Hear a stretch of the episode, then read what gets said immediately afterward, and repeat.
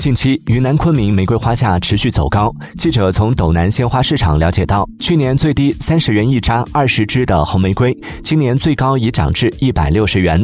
九十九支鲜切红玫瑰的成本价已高达五百到八百元左右。据悉，鲜花价格高涨受到了气候、节日等多方面影响。此次秋冬季，云南的气温比往年同期低，冰雪天气频发，鲜花的生长周期延长，导致供应量减少。另一方面，今年供应商采收的时间受到了假期的影响。